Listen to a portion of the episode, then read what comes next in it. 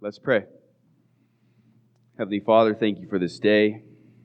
Thank you for waking each of us up and bringing us to this church building where we can gather as the Crossing Church to worship you in spirit and in truth.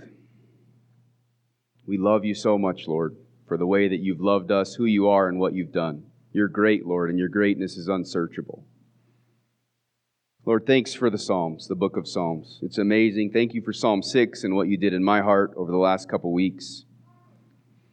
Pray, Lord, that I would get out of the way, that you would be made much of, that I would speak truly about your word, and as your mouthpiece, I would speak for you and encourage your people. We love you, Lord, and we praise you. We are here to glorify you and to hear from your word and to obey it and to be inspired and shaped by your Spirit in us into more and more Christ likeness. And we pray this for the sake of his name and your glory. Amen. So there's a scene in a classic movie. I'm going to kind of give you a spoiler alert, though it came out in 1990, so you've had your chance. I'm not going to ruin the end, the ending scene or anything, but I'm going to tell you about a scene from a movie called Robin Hood, Prince of Thieves. Kevin Costner. Hands, who's seen it? Okay, well, half of you need to figure it out because it's a really good movie. There's a scene where Robin Hood and his men come upon this river. And they got to cross this river to get what looks like the Sherwood Forest. I think it's the Sherwood Forest. And Robin is the first one trying to cross, and he gets ambushed by Little John. Actually, his name's John Little, but Little John and, uh, and his men. Robin Hood falls down, and, and they basically say to Robin Hood and his men, You have to pay a tax to cross this river to come into our forest. And Robin Hood says, No, I'm not going to pay you the tax. So Robin Hood and Little John get in a fight. And they have these big bow staffs. And Little John is a weird name because he's a huge man and he's really good with a bow staff, and he seemingly wins. He handily defeats Robin Hood, and the what looks like the final blow, he hits Robin Hood almost like in a, in a spot that looks like the stage. He falls, Robin Hood falls off into this pool of water. Looks kind of deep. He goes under, and then and then Little John turns around to gloat to his buddies, and Robin Hood comes up out of the water with his staff. And maybe a detail I don't have to share, but I'm going to share it. He puts his staff between Little John's legs like this and pulls him backwards into the pool. And he falls horizontally into the pool, and then Robin Hood grabs uh, a handful of his shirt and he's dunking him under the water and lifting him up and dunking him, and you see total fear and desperation on Little John's face. He's like, Help, I'm gonna die, you're killing me. And you're like, Wow, he's really freaking out. And then he says, I can't swim. And you realize, Oh, well, that would be a terrifying thing. And so Robin Hood says, Well, do you yield? And little John is screaming, almost crying, Yes, I yield. And Robin Hood says, Then put your feet down. And you see this revelation on little John's face. He laboriously brings his feet under him from being horizontal and stands up, and he's standing in three and a half, four feet of water. I think that's a really good picture for what we see in this psalm and what we should experience in the Christian life.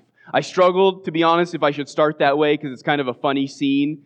And I don't want to make light of what we see in this psalm and what we experience as Christians as deep and dark depression. Life can be scary. We can feel like we're drowning. And yet, as Christians, all we really need to do is get our feet under us and stand on the truth of God and His character and who He is. We're going to see we're allowed to be distraught. We see that in Psalm 6, probably one of the most depressing Psalms in the whole book, and I've read the book many times. But I think the point of this psalm, my point this morning, is that despite our desperate circumstances, we can stand on the truth that God is with us. He will deliver us. He hears our prayers. In this psalm, David is desperate. Did you not hear it? He's distraught. He's even doubtful of God. But in the end, the last three verses, we see he stands on the promises and the character and the nature of God. Now, we don't know the background information to this psalm like we do in other psalms, like when Pastor Daniel preached Psalm 3, there was background information. David was running from Absalom. We don't know the background of this, and I think that's a grace of God. Honestly, I think sometimes we want this background information because it's helpful in understanding the context, but I think we, we're often prone to say, well, I, you know, in Psalm 51, well, I'm not an adulterer and a murderer, so this psalm doesn't apply to me. And that's not the point. The book of Psalms is meant to be a vocabulary to help us articulate what it's like to walk through this earth. And it doesn't have to exactly apply in the same situation for us to say, yeah, I've been there, I can empathize. Psalm 6 can be divided in two halves. Pretty simple message this morning. There are two halves. Verses 1 through 7, we see David's desperation. And verses 8 through 10, we see David's stand. So let's look at desperation together. We're just going to kind of walk through the verses together. So get your eyes on your Bibles. There's a lot we can learn about our own desperate circumstances as we read about David's. The first, in the first two verses, we see that David is desperate for God's grace church historians and the early church fathers classified this psalm as a penitential psalm. That's penitent means sorrowful for sins. And I think that's mostly based on verse 1.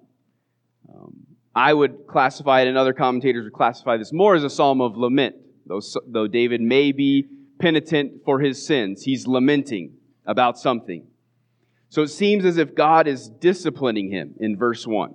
So if God is disciplining David for sin, David knows he needs gracious discipline and not angry or wrathful discipline. He says, Rebuke me not in your anger, nor discipline me in your wrath.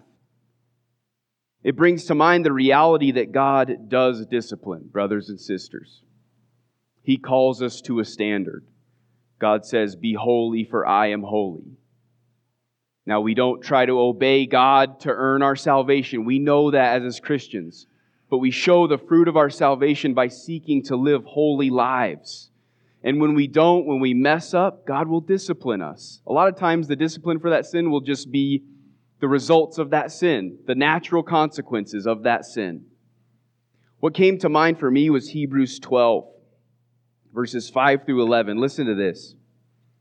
The author says, And have you forgotten the exhortation that addresses you as sons?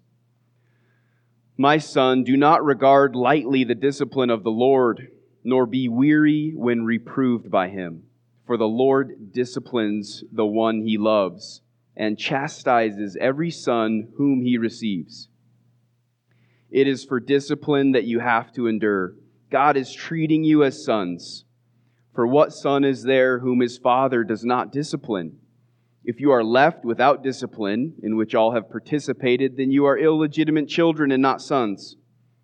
Besides this, we have had earthly fathers who disciplined us, and we respected them. Shall we not much more be subject to the Father of spirits and live? For they disciplined us for a short time as seemed best to them, but he disciplines us for our good, that we may share his holiness. Now listen to verse 11. For the moment, all discipline seems painful rather than pleasant, but later it yields the peaceful fruit of righteousness to those who have been trained by it.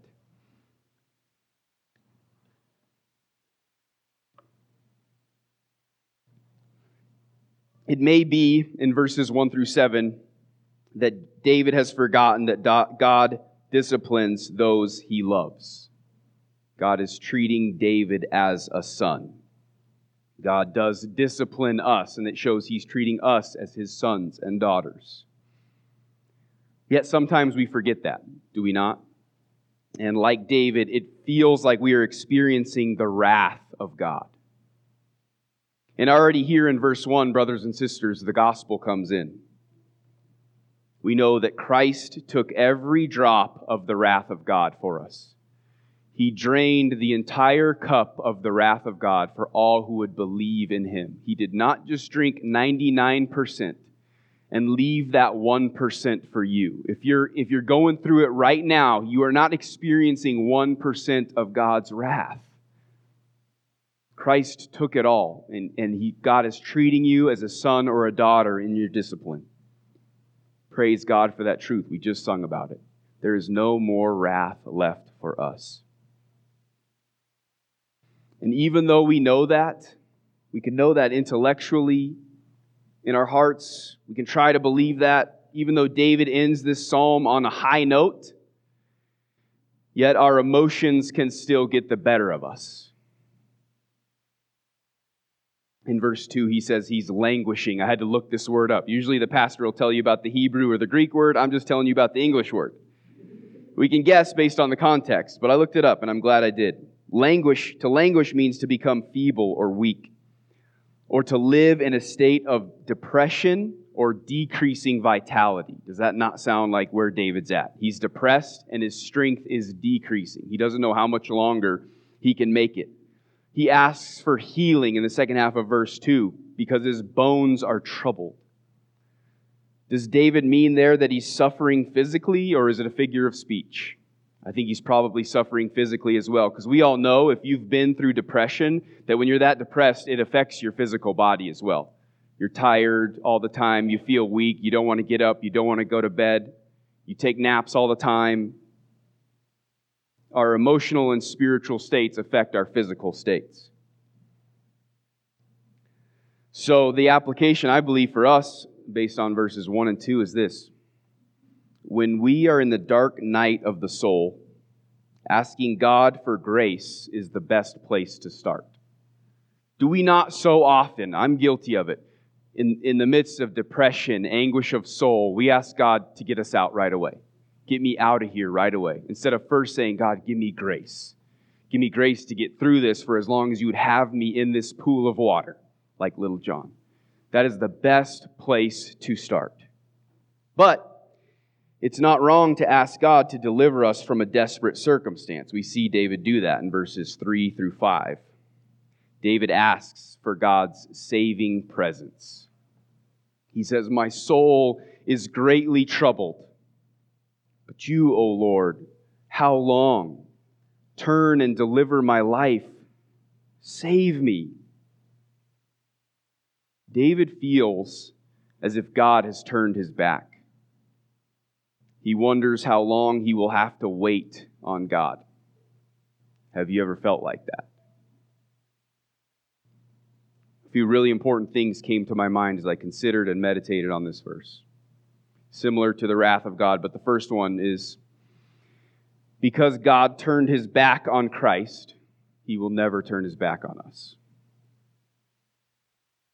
Jesus hanging on the cross, one of the last things he said is, My God, my God, why have you forsaken me? I don't claim to understand that fully. Actually, recently, I think I've come to the conviction that the Trinity was not broken in that moment, but that's a theological debate for nerds. We can talk about that after church if you want. But there's a real reality in which, as God the Father was pouring out his wrath on Christ, he turned his back. We don't know how long, but he turned his back. And Jesus said, My God, you've forsaken me. And because God did that, Christ did that for us, he will never turn his back on us, brothers and sisters, ever. He will never. We never have to feel that way. But it leads into the second one. We can't always trust our feelings. David feels that way. We may feel that way. This is actually a pretty big counter argument for our culture right now, is it not? Our culture is saying your feelings are always indicative of absolute truth. And as passionate Christians, as a passionate Christian who's going to put on a filter right now, I would say malarkey. You can't always trust your feelings. I'm not saying feelings are bad.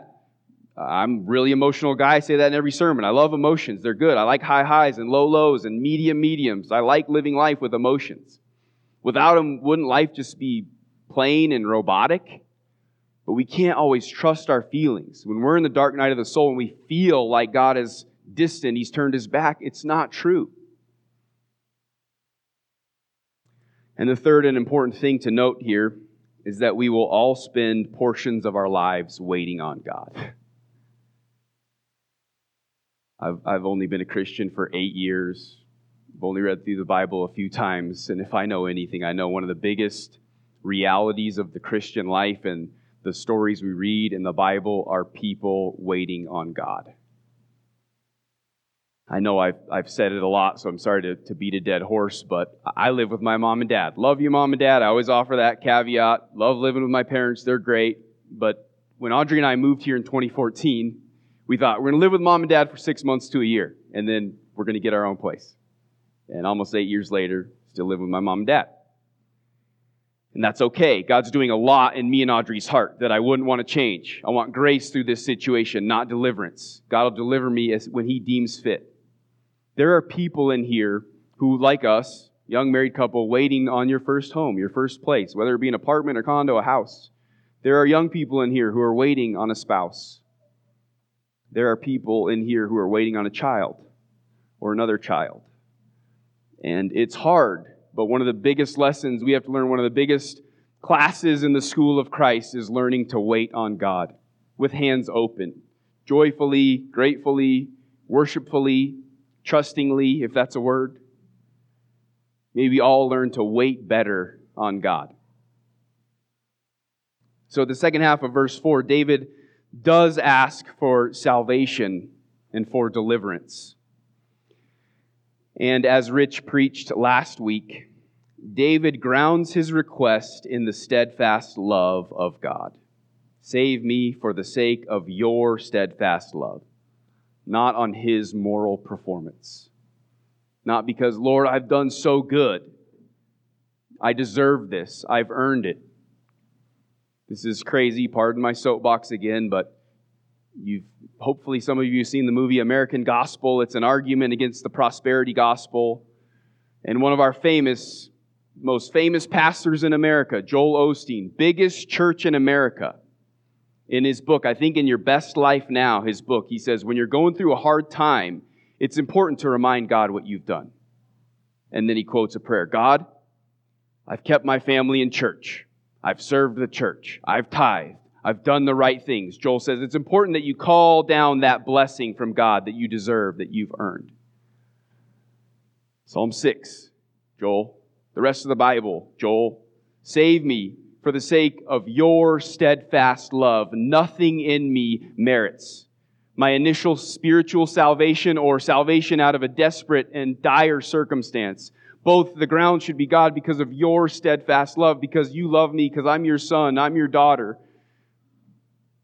Glorify your name through my salvation because of your love, not because of me. David's terrified in this moment, maybe like little John, we see in verse 5. He's afraid he's going to die. For in death there's no remembrance of you. In Sheol, who will give you praise? This verse caused me to stumble for a moment. Maybe it causes you to stumble for a moment. We have to remember here that David is not trying to have precise theology. He's not denying life after death. He's just articulating the way he feels in this moment.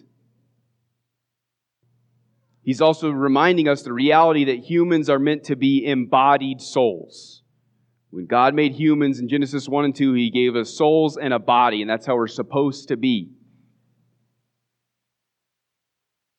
Death is not natural. And we all know that. And if you haven't experienced death in your life, you will someday, and you'll mourn. And that'll be a reminder to you that death isn't normal, it hurts. The grave is a silent place.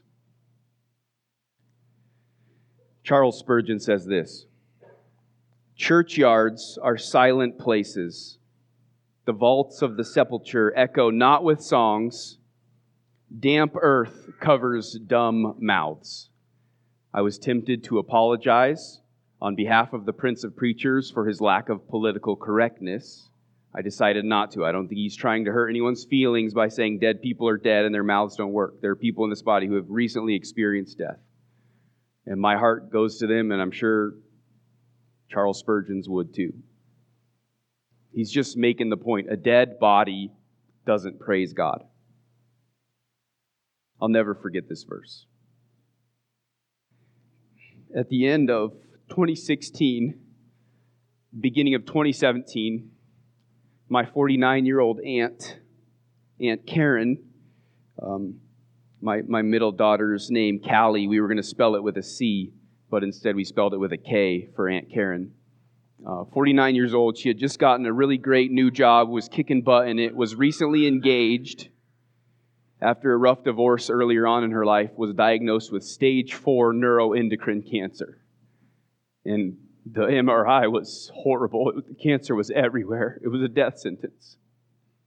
And as part of my Bible reading in that season of life, I read Psalm 6, verse 5. And I just remember praying this for Aunt Karen Lord, in death she'll have no remembrance of you, and Sheol, who will give you praise? And in that moment, I was not trying to have precise theology. I'm not thinking of a spiritual state after our bodies die. I'm just thinking about Aunt Karen's dead body isn't going to praise you anymore. Lord, save her. And he didn't, and God's good, and that's another sermon. Aunt Karen was a Christian. I believe she's happier now than she ever has been, worshiping God more deeply than she ever has.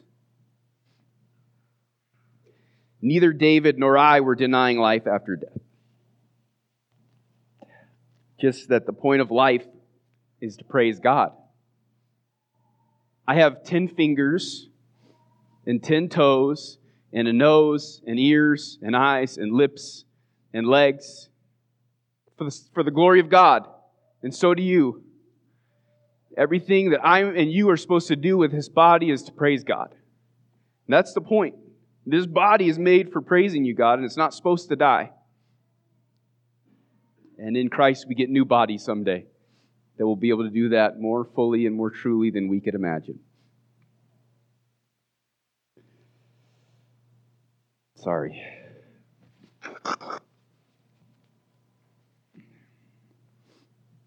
So, thinking on the potential of dying and his desperate situation, David describes how he's been crying his eyes out. In verses 6 and 7, we see. What he says basically is he's worn out. He's worn out from all his crying. He's crying himself to sleep every night, drenching his bed and his couch with his tears. His eyes are wasting away because of grief growing weak because of all of his foes. Have you ever been there? I've been there many times in only 34 years. If you haven't, you'll experience that someday. I think some people in this room right now are experiencing that. Our enemies within and without will at times break us down to tears, whether it be human enemies, cancer, criticism, our own sin. There will be times in life where we want to throw in the towel and we'll ask, God, do you, do you notice? Do you care? Then we can stand. We see David take his stand in verses 8 through 10. David stands and he realizes he isn't going to drown. He puts his feet on the solid rock of the truth, the character, and the nature of God. And here's what I believe about this psalm the situation hasn't changed. Now, it was unique studying lots. You read a lot of commentaries, making sure you're, you're kind of getting it right. But a lot of commentators believe that David wrote verses 1 through 7 and then later wrote verses 8 through 10 after he experienced a literal physical salvation, or maybe a, a, short period of time, and maybe the, the prophet Nathan came to him and said, God's heard your prayer and he's going to deliver you. That may be. But I'm prone to believe that, that David wrote all these Psalms all at once. And what he experienced, we can experience too. He poured his heart out to God, as should we. And there are times in prayer where God will just redirect our prayers. He'll put a verse on our mind He'll, he'll just cause our feet to stand. As, as Audrey and I have prayed for a home, I can't tell you how many times, not every time, but many times, all of a sudden I find my prayers have turned into gratitude. I'm begging for a home, and then all of a sudden I'm like, Lord, thanks for this home. Thanks for my mom and dad who get, I get free babysitting all the time, and they're helping us raise our kids, and it's going to be special memories for my kids. And then I'm like, whoa, I didn't just make myself change my prayer. That's the Holy Spirit in me causing me to stand and redirect my prayers and my thoughts and my emotions. That's what I think has happened to David. He's still in the water, he's just uh, vertical now. And the first thing he does is tell his enemies to depart. Maybe his enemies are the cause of his desperation. Maybe he assumes they are mocking him because of his dire circumstances. Whatever it is, he tells them to depart, and we should do the same thing to our enemies and our greatest enemy, sin.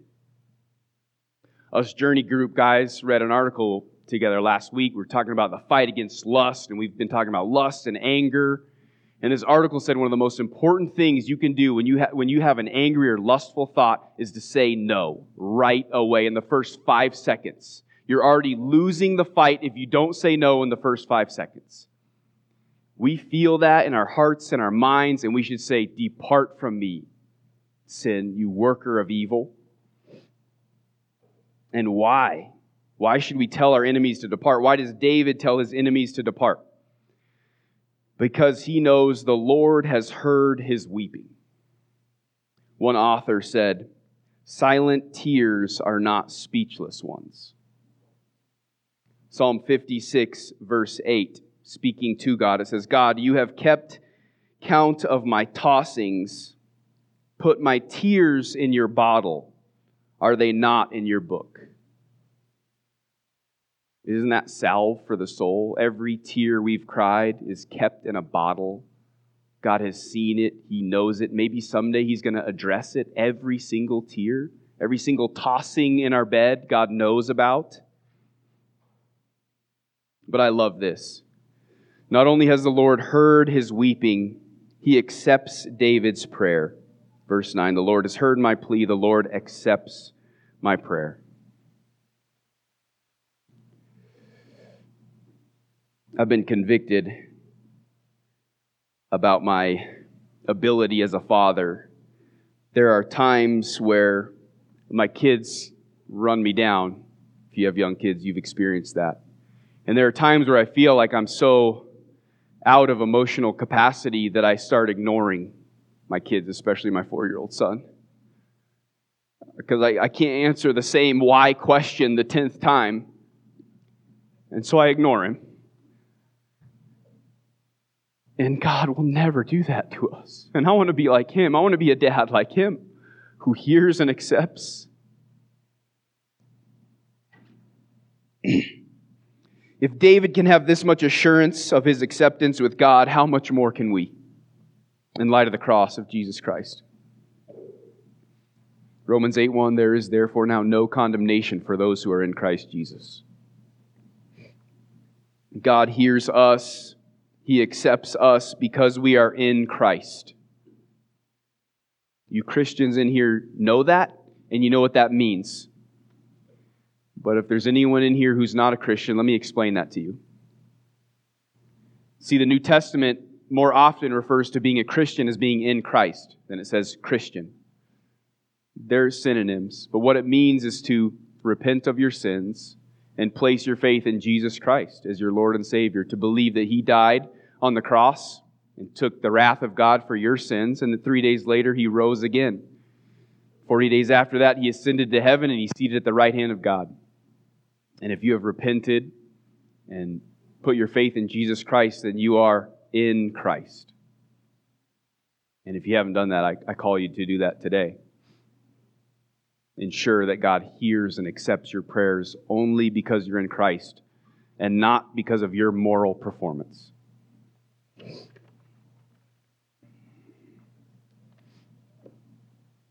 Pastor Aaron prays this one a lot when we're in the, the pastoral meetings, Hebrews 4 6. Let us then with confidence draw near to the throne of grace that we may receive mercy and find grace to help in time of need. Brothers and sisters, in Christ, we can confidently draw near God's throne knowing we will receive mercy and find grace when we need it. Because David knows that God hears and accepts his prayers, he can confidently say, verse 10 All my enemies shall be ashamed and greatly troubled. They shall turn back and be put to shame in a moment. It may seem like the bad guys win at times, won't it? There are times where the critics seem to win. There are times where cancer seems to win. Human enemies seem to win, but we know ultimately they don't. Through the life, death, and resurrection and ascension of Jesus Christ, we can stand on the truth that the good guys win. We know the ending of the story. Good always wins. I've taught Zeke that. He could repeat it to you guys. God will and does judge righteously. Sometimes He will do it in this life. The good guys, even in this life, won't seem like they win. But we know ultimately on that day, the great day of judgment, God judges righteously. The enemies of God and His people will be ashamed of the choices they made and the actions they took against God and His people. One author said this The Christ, who will cast out the enemies of his kingdom, will certainly come to the aid of his beloved, who suffer depression, despair, and anguish of the soul. All of Christ's enemies have been made a footstool. And they are only our enemies as, as, as, in as much as they are Christ's enemies. And Christ has won on the cross. He's He's the victor. We're, we're living in the already not yet of the kingdom. It's already here, but it's not fully consummated. Christ has the final word. So there's a final question as we step back and consider this whole psalm David's lament, his depression in verses 1 through 7, and his stand that God hears and God knows. This is the question I ask. Maybe you do too. Why does God allow such overwhelming, depressing, dire circumstances in our lives? Why? We always want to know the why question. And God doesn't usually, in my experience, answer the why questions, but I think this one He does. I think in at least two ways God allows these things for our walk and for our witness our walk with God, our sanctification, that we may share in His holiness. Why does God allow such hard things? I get emotional when I keep saying this because I have the honor, truly, of being in the pastoral meetings and I know what's going on with many of you. And today's a happy day, it's July 4th, but I know a lot of people are in the valley of the shadow of death right now. Why does God allow it? to get our hands off the world and onto Him. If I have a prayer that I pray often for me, for my life group, for my journey group, and for you guys, it's God, do whatever you need to do, bring whatever suffering you need to bring to get my hands off the world. He's continually getting Audrey and I's hands off the desire for a home and onto Him. We're satisfied in you, God. That makes me think of one of my favorite songs. It's called Satisfied in You by the Sing Team. And the bridge goes like this Let my sighs give way to songs that sing about your faithfulness. Let my pain reveal your glory as my only real rest. Let my losses show me that all I truly have is you. I'm satisfied in you. God tries us in a furnace of affliction, says Isaiah 48, for his name's sake. He is committed to purifying the sin and the dross out of our hearts. And He does that through suffering, through tough circumstances.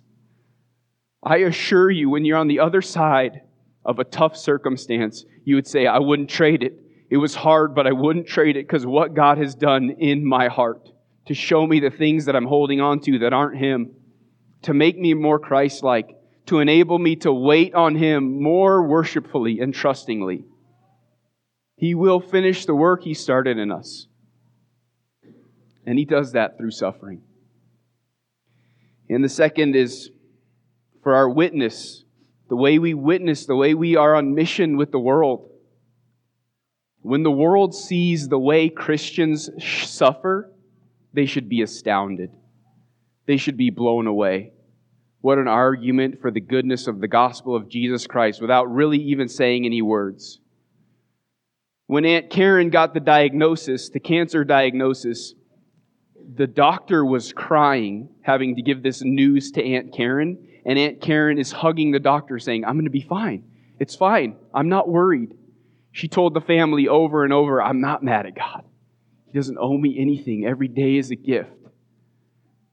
These doctors, seeing Aunt Karen, said, What is with that lady? And whether they would say it or not, I believe they wanted what she had and the world wants what we have, when we show to live as Christ, to die as gain. This world can't give me anything or take anything because I have Christ and therefore I have everything. So, for the people who are suffering here this morning, you have an opportunity to show your family and the doctors and everyone else what you have that they don't.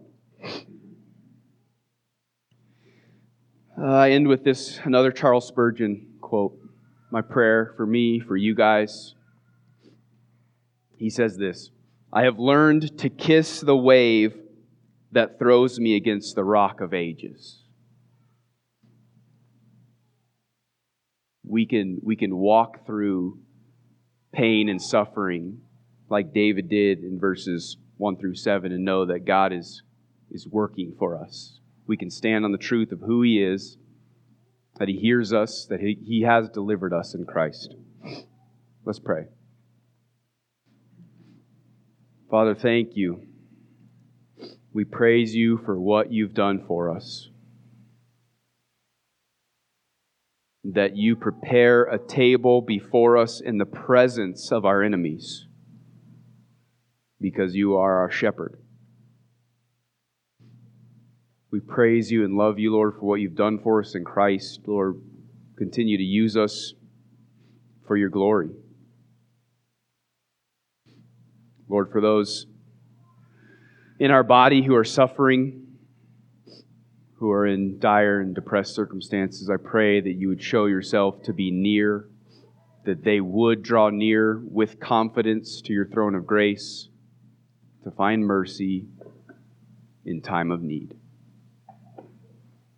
Thank you for your promise, Lord, that you will finish what you've started in us, that you will sanctify us, you will make us more Christ like. For those in, in seasons of waiting, Lord, I pray that you would enable them and me and Audrey to wait patiently, joyfully, worshipfully, trustingly. Love you, Lord. Pray this in the name of Jesus, our Savior. Amen.